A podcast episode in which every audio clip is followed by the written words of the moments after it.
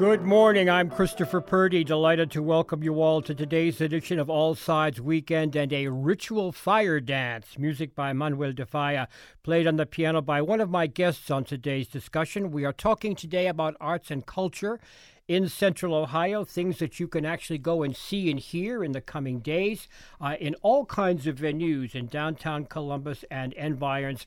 That was pianist Orlay Alonso playing music by Manuel de Falla. He is one of my guests this morning, along with Chad Whittington, who is the CEO of CAPA and Edward Liang, the artistic director of BalletMet. And each of these three gentlemen have a lot to say about what's going on in the arts right now, what they are doing for the audience to develop several different art forms and bring business, money, and people to Central Ohio. Welcome, gentlemen. Thank you all for being here. Good morning. Thank you.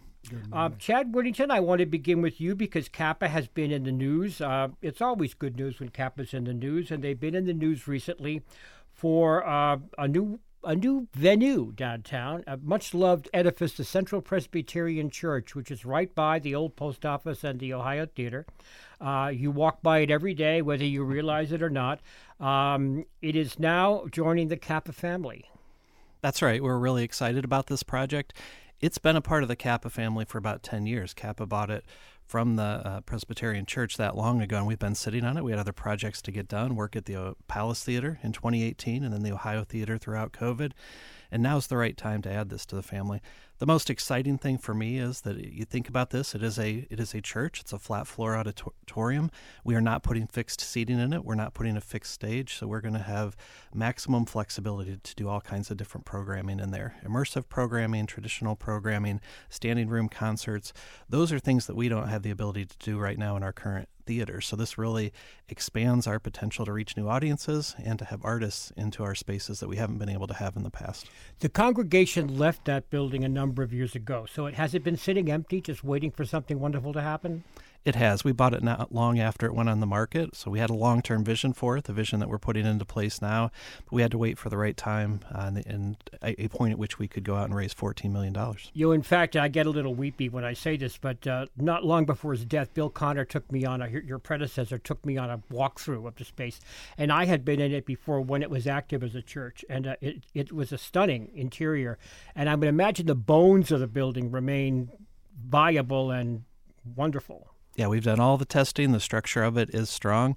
And for those that have been in it and have an image of the inside of the church, the auditorium portion is very much going to, to look like like that memory that you have of it. We're going to maintain that. That's one of the things CAPA does.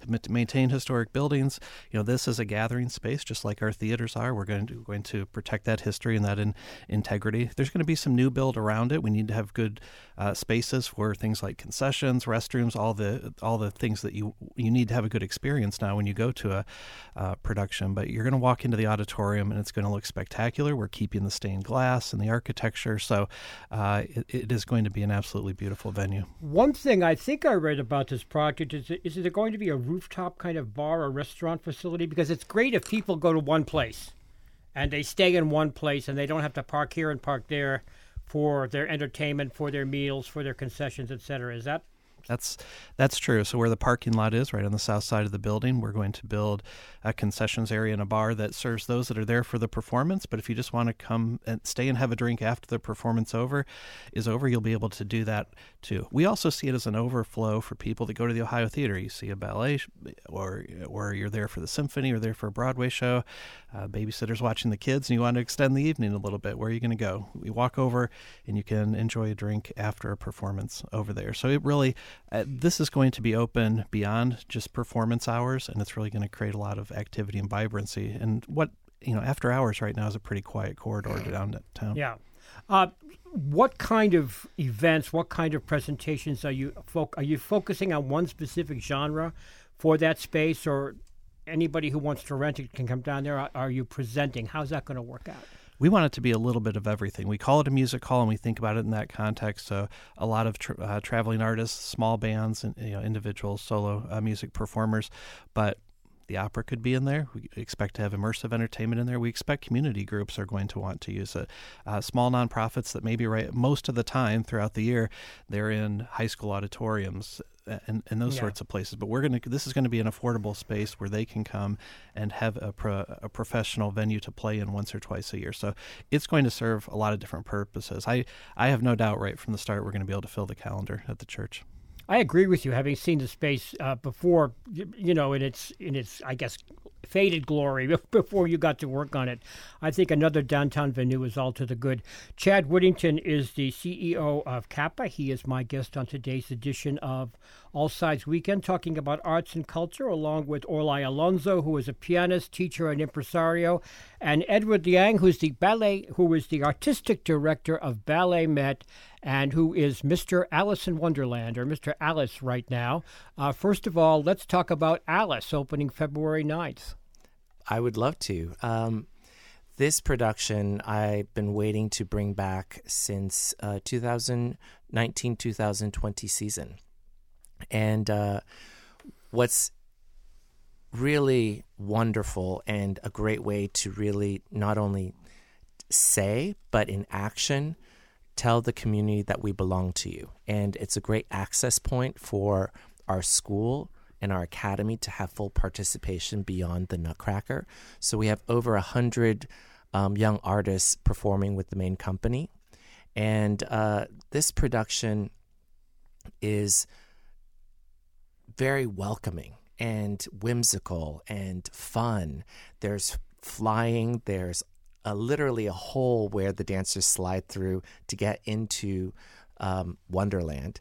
And what's, I would say, epic also is the costumes that were designed by Liz. Um, she's just absolutely fantastic, Liz Van Dahl.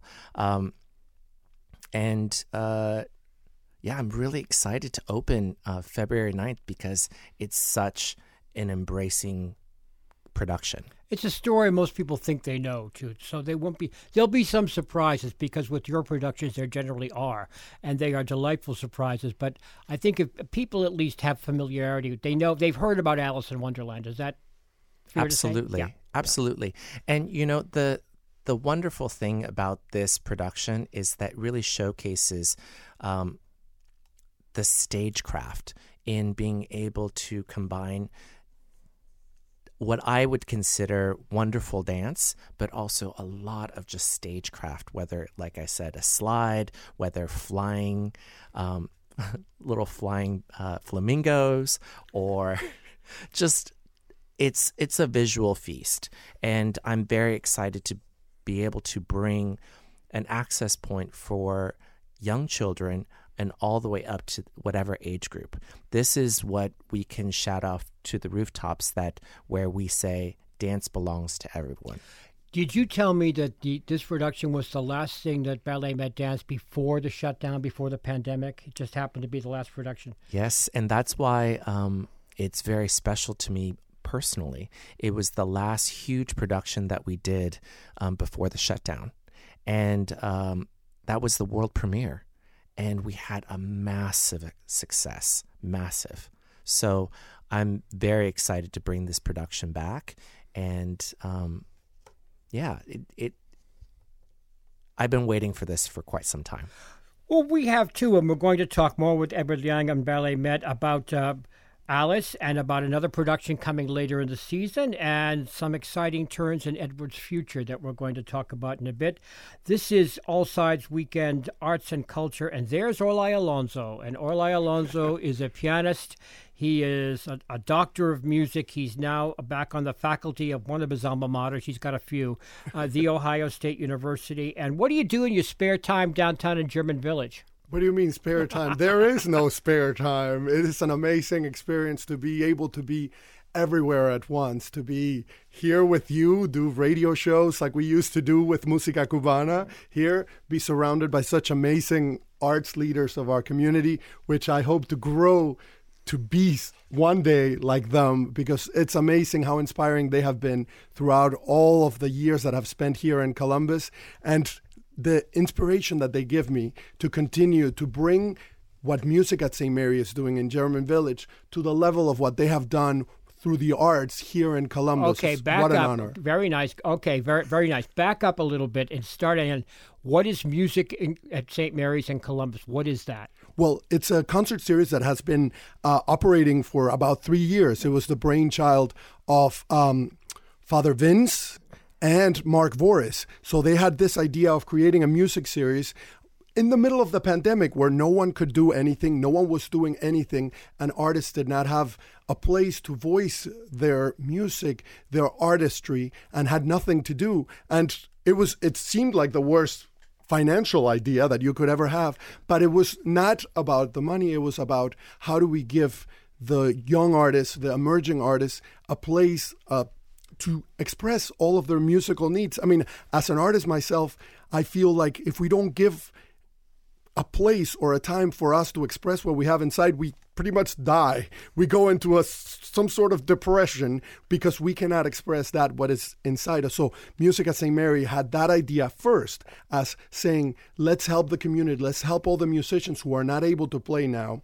have a place and a voice and with enough separate spacing at a big church where you could have about 500 people, then that was the first original goal. Now, in its third season, we have continued to grow, to partner with the community, to stretch our arms out, to have, I don't know, ProMusica join us, to have Lancaster Chorale join us. I've I would stretch my arms out to both of the masters here next to me to have ballet. We've had flamenco dancers, we've had jazz. So our goal is to bring to life all those local artists like we have done for so many years and keep the arts alive here in Columbus in a new space because German Village is a quiet section of town. Not it with didn't you have, there. not, no, not with me there now. So the goal is to involve the whole community there. We're so close to downtown that we still have that flow of hey, events happening here at German Village. Just stretch out really close by uh, to downtown, and I've I've had a lot of fun being as executive director starting this year. This is my first year as executive director there. Full disclosure, um, I got a phone call in the midst of the first pandemic summer when no one was going anywhere. And I remember this specifically sitting at my kitchen table with my laptop trying to figure out what I'm going to do because nobody could work. And the phone rang, and it was Mark Voris, who was the director of music at that time at St. Mary's, who said, I want to start a concert series in German Village in the midst of the pandemic. And I said, You are out of your blank, blank mind. Yes. You're crazy. uh, I, I mean, it's ridiculous. And he did it anyway. And uh, there are f- full churches, full houses. There were in the first season, and they still are. There was one for the concert you gave yourself last Sunday that was fully was pretty full and pretty enthusiastic. So um, I stand corrected. I was wrong. You must never ask me if you should do anything because I'll tell you no, and I'll be wrong. Do it anyway. um, I'm Christopher Purdy. This is All Sides Weekend. We're talking about arts and culture, and as we take a break, let's hear a little bit of Malagueña. Thank you.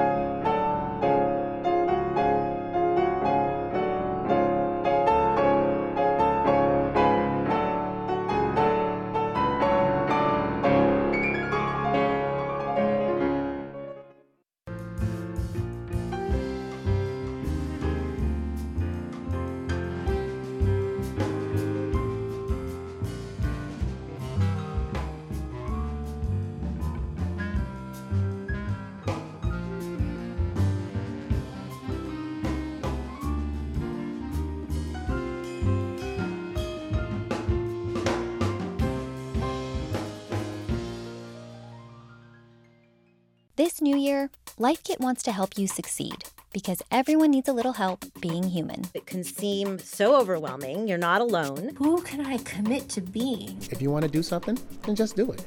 Just take that first step. Great advice every week. Listen to LifeKit from NPR. We are back with another segment of today's All Sides Weekend. I'm Christopher Purdy, talking about arts and culture in Central Ohio with three people who know all about that, no more than any of us else do.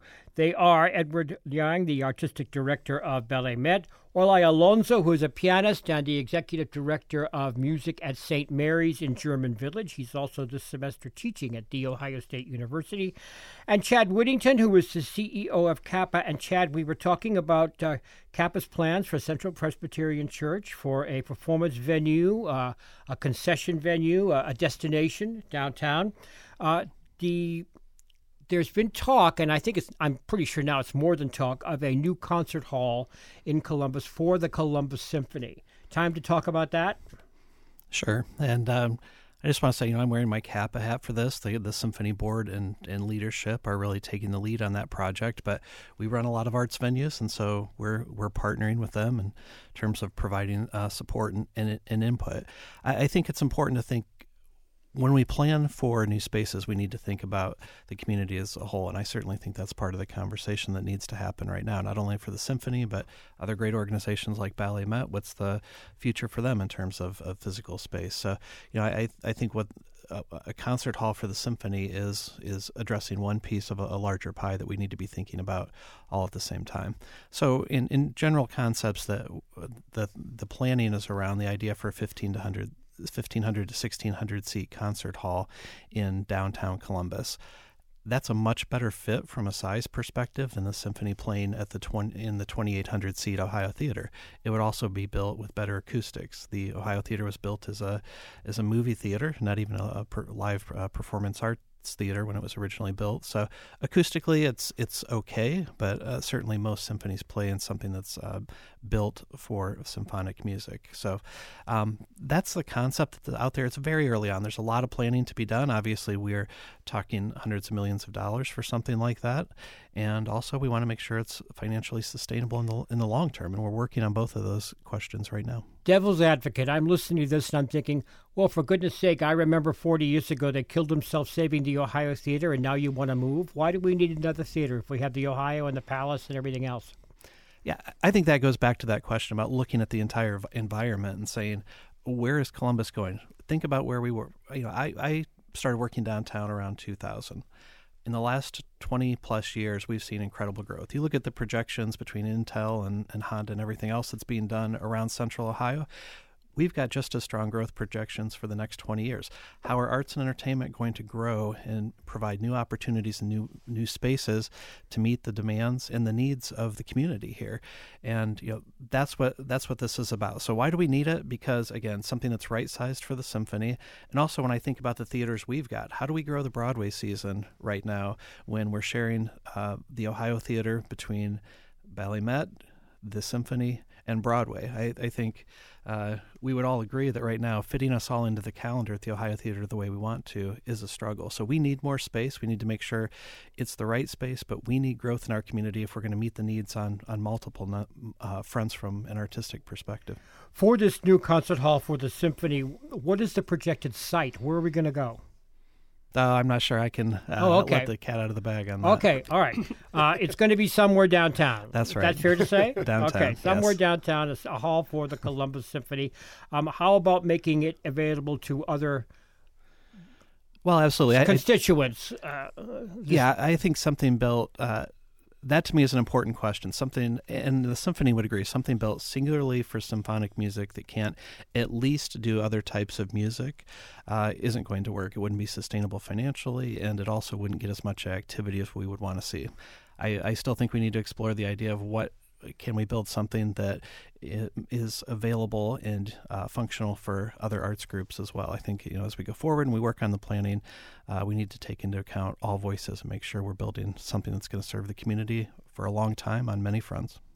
You know, today's New York Times has a big piece about the Metropolitan Opera, which I think is the richest uh, performing arts association in the country, now rating their endowment. I mean, every year they're taking millions out of their endowment. You're talking about real expansion for the arts. You're talking about new venues, uh, which, as you said, hundreds of they don't come cheap. So uh, clearly, uh, you wouldn't be doing this if you didn't believe this community wanted it and could support it. Am I fair?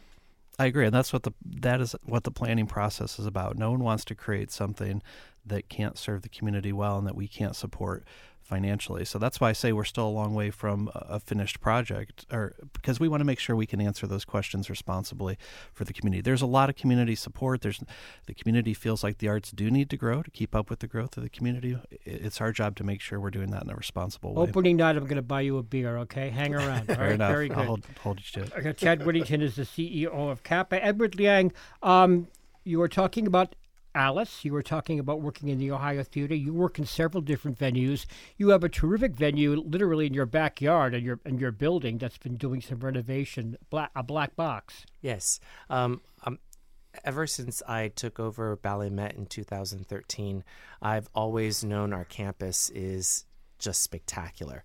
In comparison, nationally, we have our own black box theater that seats 225. Um, we're going to complete renovations on our dance campus and connecting our two buildings with the little glass jewel box. So, um, with any sort of renovation, it really shows the community that BalletMet is here to stay. And uh, I, I can't wait to unveil this goodness, having had you just said that, I'm going to have to ask you the next question. People know because it's been in the papers, it's been talked about. You are leaving Columbus to become the head of the Kennedy Center Ballet, the Washington Ballet. I mean, you're moving on up. I mean, this is this is a great thing. I mean, they have raided us uh, to, to, to, to, get you. Um, when is that move happening, and what will you be doing, and where? And give us the scoop. Yeah, uh, it will be right after um, the I guess, the final uh, program, which is Romeo and Juliet with the Columbus Symphony here, Orchestra yes. here. Yeah. And I start full time May in Washington, D.C. And I am taking over the artistic directorship of the Washington Ballet, which is based in D.C. And um, they, they do perform a lot in the Kennedy Center, but also in different uh, sites and also all around the DMV, including Virginia. So you're going to be busy. You're packed, but you're not packing yet. Talk about Romeo and Juliet.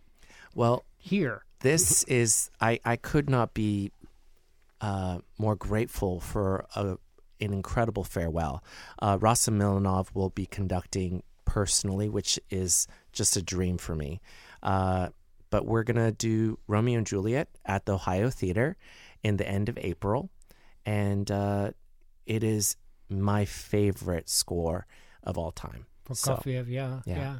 And then in between Alice and uh, Romeo and Juliet, we have a spectacular uh, mixed repertoire at the Davidson Theater, three Asian choreographers, and um, yeah, it's called Asian Voices. And we're really leading the charge uh, nationally in terms of really highlighting um, artists of color that um, and telling different stories. Has the ballet world been, I don't want to say a target, but part of the conversation about the need for more DEI? Absolutely. Okay. I uh, diversity, equity, and inclusion for yeah, and belonging. Belonging. That's and, good. Oh, I like that. That's yeah. And it's really uh, that is, you know, even before this movement, um, BalletMet and the dance landscape has been really trying to understand how we have fallen short uh, in the past, and it unfortunately and fortunately, uh, dance and ballet moves a little bit slower, but it also does mean that we're having thoughtful conversations and not we're not just being reactionary. I personally think that having a very thoughtful approach and not having it be performative, not having it be uh, reactionary, like I said, is the way to go. Also, I'm wondering in terms of the repertoire, in terms of new repertoire, because the ballet really renews itself every year. It's, it's all about new repertoire, I think. Does that lend itself to developing new work? Absolutely. Um, you know, I'm a little biased, but well, I yeah. I really think that where, um, especially dance, I've always said that dance is the ultimate communicator. You don't have to understand language. It is such an amplifier of music. And uh, when words fail, dance and movement steps forward. And I really believe in that. Edward Liang is the uh, artistic director of BalletMet. His production of Alice is going to be at the Ohio Theater Yes. February 9th through the 11th. There'll be six performances with BalletMet. Looking forward to an Asian, an evening of Asian-born choreographers and Romeo and Juliet. We'll talk more about that. Orlay Alonso, one of the reasons I wanted you to come on the show today is I wanted to talk to somebody who's a performing musician and what it's like based in this community because you're you have a family, you own a home, you live here, you work here, uh, to to perform in this community. What are the challenges? Because it can't always be easy. And what's it like? Well, I mean, I cannot live without performing, as we talked earlier. So that's part of expressing myself, expressing everything that I have within me. And I always think of it as communication. If we do anything in our performances, in our art, dance, anything that we do, it's communication. So for me, is that need to be able to communicate something, to tell a story to the audience. So now, as a teacher, if my students do not perform with the intent of communicating something, there's nothing there. So for me, the hard thing is not that I cannot communicate. Now it's finding the time to practice. So as an artistic director, as an executive director, the performance part of you gets put on a competitive balance with them. So that makes it really hard having children, having uh, to run and teach at Ohio State, and having the students playing for you. And then it takes time away from you, but at the same time, all of these wonderful activities that are happening around my performances, I think nurture that side of me of a performing artist. It make me it makes me be a better uh, at practicing, more conscious kind of practice. So it develops you as an artist because now you don't have the six to eight hours a day that you had when you were a college student and could practice all day long and focus only on performance. Nowadays, you cannot be an artist that just performs. That doesn't exist anymore, where you would have your manager and you could be the Horowitz traveling the world. Now you have to wear the hat of the manager, the producer, the stage crew, every every aspect. You have to be entrepreneurial. Correct. to be any kind of performer today in any discipline. I don't care if you're a, a, a rock a rocker, whatever you do. You've got to be a business person. Exactly. Uh, You really do, and I hope our colleges are really uh, insisting on that with people getting fine arts degrees. Now, tell St. Mary's is a gorgeous, gorgeous church in German Village. It's absolutely beautiful. Um, what is it like as a performance venue? Are there any challenges with, with the hierarchy or the neighborhood in working in there? And you know, how do you program a space like that? I have loved working this whole year at St. Mary. This is my first time getting to know the community. It takes time to grow in a community for them to find out who you are and what are you doing and what are you up to. So in a sense, it has taken a little bit. It's gone a little slow, but then once they got to know me and got to know that what you see is what you get. I am exactly the person you see. No ulterior motive, no anything. It's then they start to trust you. Then they start to come to all the different performances. I love the venue since it has been renovated after the lightning strike of what 2015 when it was almost a condemned church? Now it's such a bright space. The acoustics are amazing. You walk in there and it feels like a brand new space. The organ is amazing. So we have I've, i play the organ on the weekends there as the music director of the church as well um, so it really feels like I'm growing to to be part of the family of German Village. Then you get the German Village Society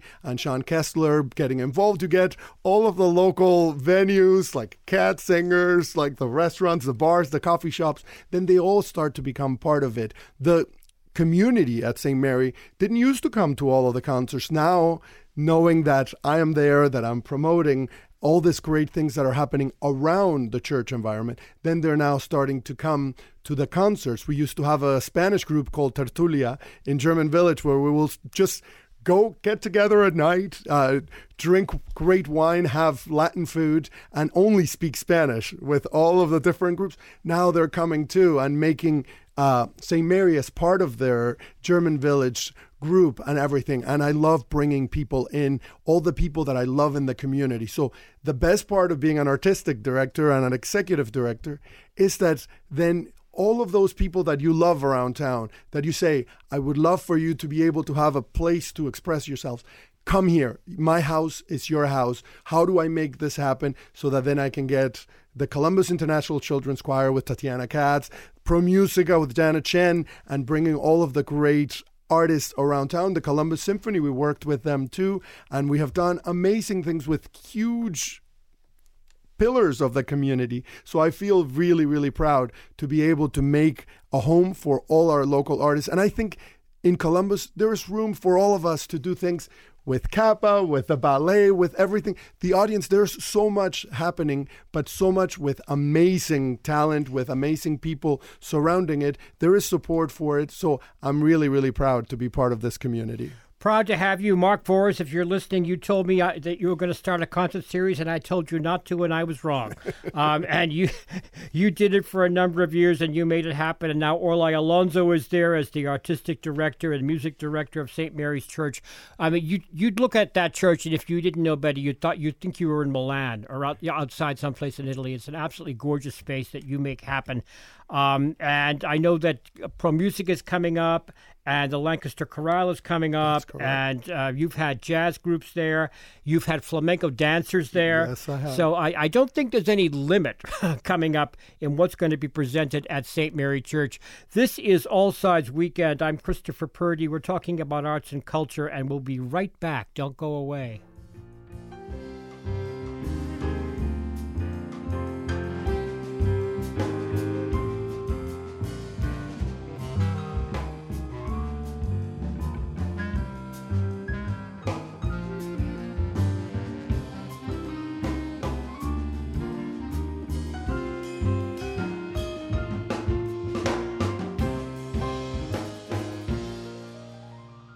This new year, LifeKit wants to help you succeed because everyone needs a little help being human. It can seem so overwhelming. You're not alone. Who can I commit to being? If you want to do something, then just do it.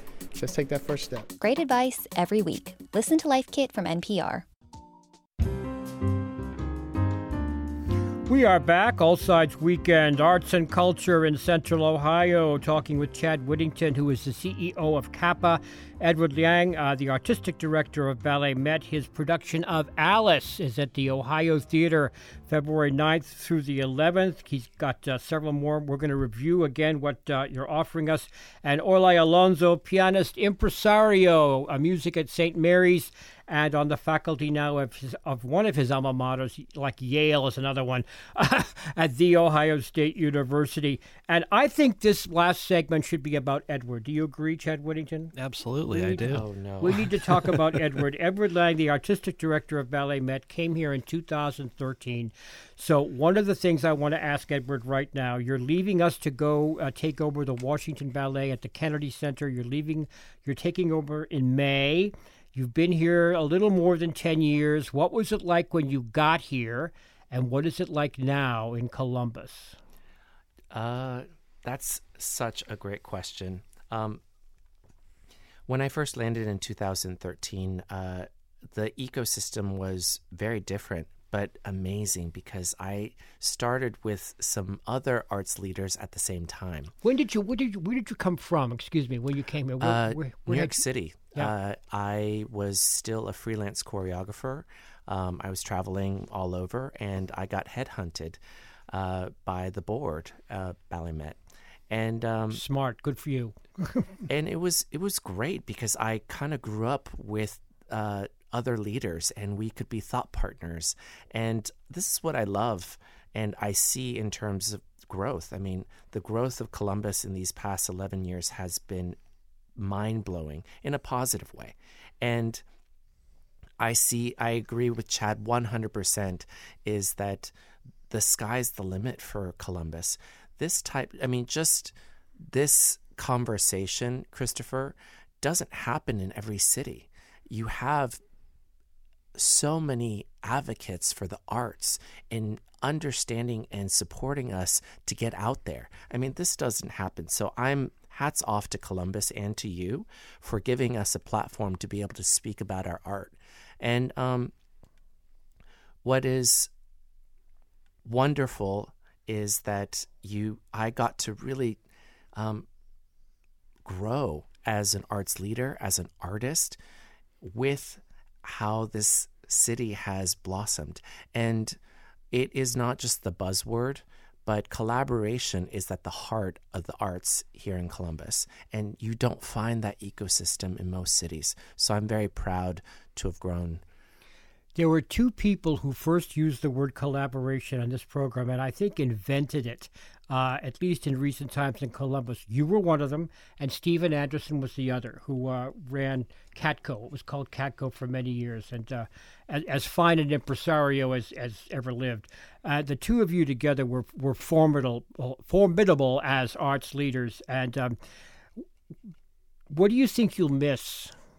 Uh, about now Washington's a great venue. I mean, this is this is if you don't know, the man is being kicked upstairs about you know far. But what would you miss about Columbus? Uh, many, many things. I mean, uh, my husband and I only here have we been really been able to balance our work life, not only in terms of a high caliber career, but also quality of life. Um, you know, just having a a three bedroom house or a two bedroom house, we never thought that we'd have this much space and a garden, even Not a tree. New York, yeah, yeah. yeah. So but, you know, if you're going to look at a high level, any sort of building, any sort of city is an infrastructure or a box. It's the people, it's the humanity, it's the collective is what fills the box. And that's what I'm going to miss the most is the quality of people and the aspiration and the desire collectively for this city is beautiful. So I'm going to miss that. I first really got to, to know you up close working on what was called Twisted. Oh, there yes. were three three evenings that they were a few years apart and they were collaborations with the ballet, the opera, and the symphony. And they drew full houses, they drew packed houses. Yes. I don't know what it was like working with everybody backstage. I imagine it was controversial. I, I wasn't part of that, but I was part of the front. But what I saw was how much uh, people loved BalletMet and how much BalletMet loved you. I, I mean, I saw that. I was I was in the room. I saw that you, you couldn't miss it. Uh, so clearly, that's a gift that you have. Uh, nobody was afraid of you. You know, there wasn't any intimidation, but they listened. They listened and they watched you, and they because they wanted to. They knew they were going to get something wonderful out of it. Um, and I noticed that, and I'm a, I was, a, I'm still a, I'm a neophyte with dance, but I, I know quality and I know communication when I see it. I'm in that business, so I congratulate for you that. Um, uh, Thank you. Washington is very, very lucky. Chad Whittington, do you want to get on the Edward train with me? Oh yeah, of course I do. Uh, he's been a great partner in many ways. He was he was kind enough to call me and give me a heads up just before the announcement came out publicly. Uh, my stomach fell when I heard it. And not not that I'm surprised for him. I, am you know, I think we've been lucky to keep him here in Columbus as long as we have. So, but there were really two things I thought about. One we've already talked about a lot: artistic quality, and I don't think anybody in this community would question the level of artistic quality and creativity that he's brought to Columbus. But one, I, I think most pe- people might not realize as much, and this ties back to something we were talking about earlier when we said artists need to also understand business now. They're there are some folks on the art, art, artistic side that really don't care that much about the business side. There are some that care but don't, don't understand it well, and then there are the few like Edward that understand it, they care about it, and they have figured out how to blend it with incredible artistic quality. And so, you must, Jay, you must, you have to. You have to. That's what it takes to be successful, and he's proven that that uh, over and over and over again that, that that can happen. So when people say those things aren't compatible, absolutely untrue. BalletMet has proved that consistently for many many years.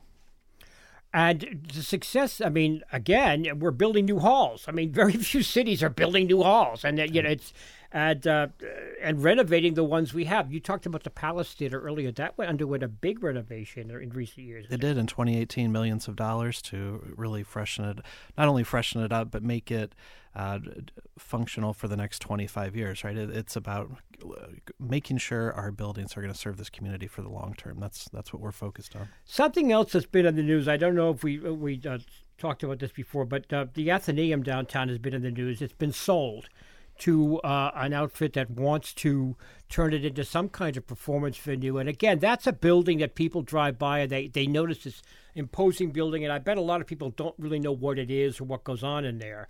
Uh, can you, does this have any kind of bearing on what CAPA's doing? Uh, this this sale, this building. Could you review the building for us? Sure. Temple Live Management is a for-profit company that b- bought it not long ago.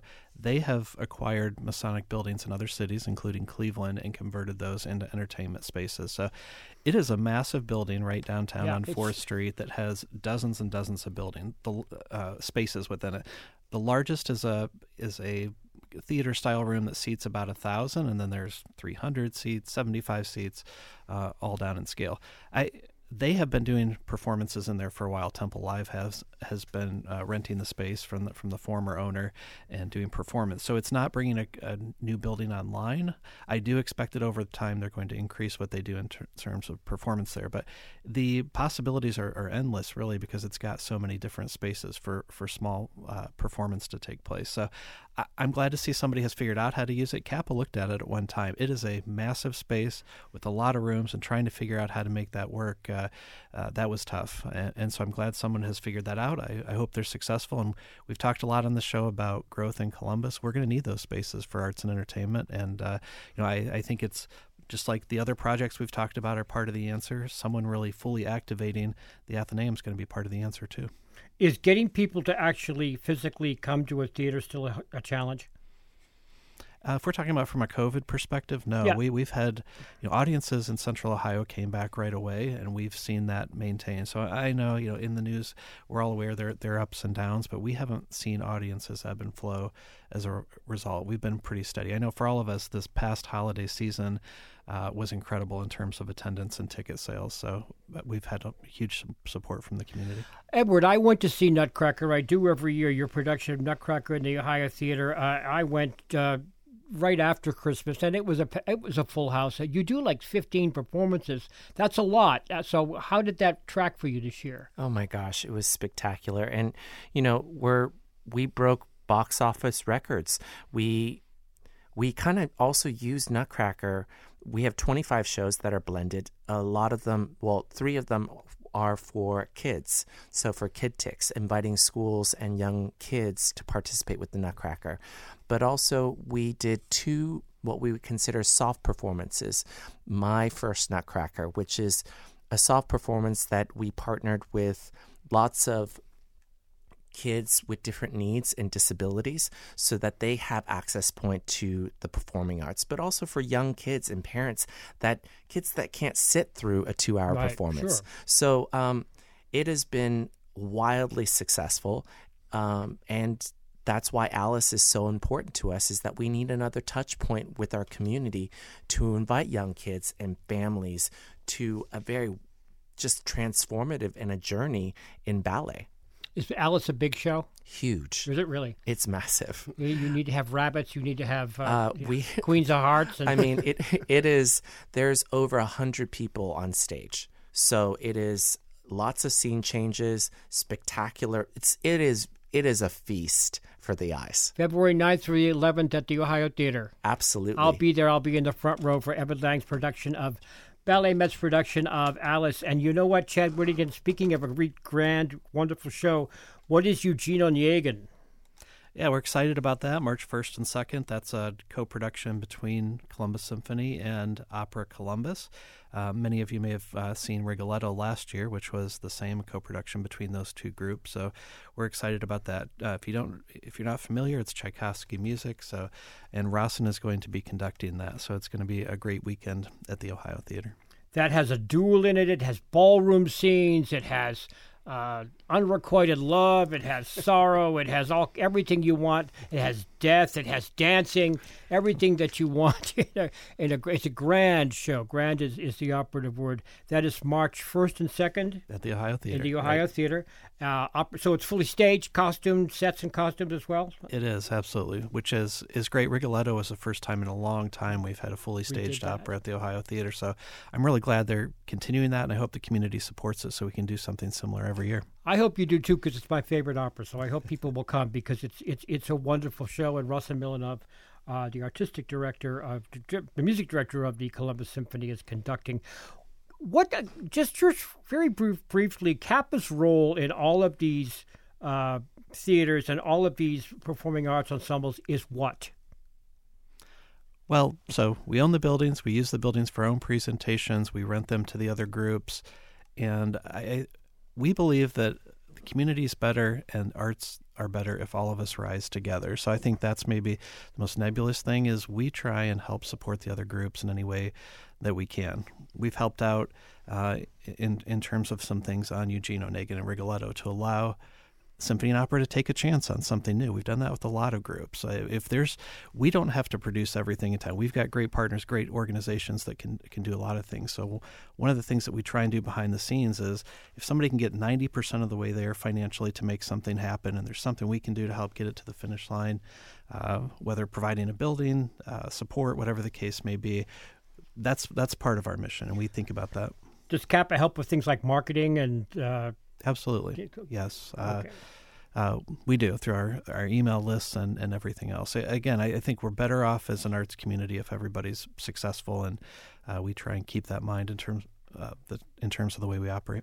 And as operators of the theaters downtown, it doesn't help you if the theaters aren't aren't full. So, Absolutely so, no, true. Yes. Uh, Chad Whittington is the CEO of CAPA. We're talking about the life and uh, arts and culture in downtown Columbus. Edward Liang is the artistic director of BalletMet. Don't forget to go and see Alice the 9th and through the 11th of February. Orlay Alonso, what's the future going to be at Music at St. Mary's? Well, keeping a bright future with especially with all of the wonderful things happening what's your which, what's your bucket list it doesn't have to be realistic, but what's your bucket There's list? There's no such thing as bucket list. It's the beauty of everything that we're doing is that we can continue to grow and bring amazing artists into town so that the community can experience everything like Yo-Yo Ma, Joshua Bell, all of the big names, but at the same time, the guy in the corner who has a soul and a heart that hasn't been heard, and then open that door so that the community can also hear the local artist, the local student, like what we're doing at our next concert on February 4th.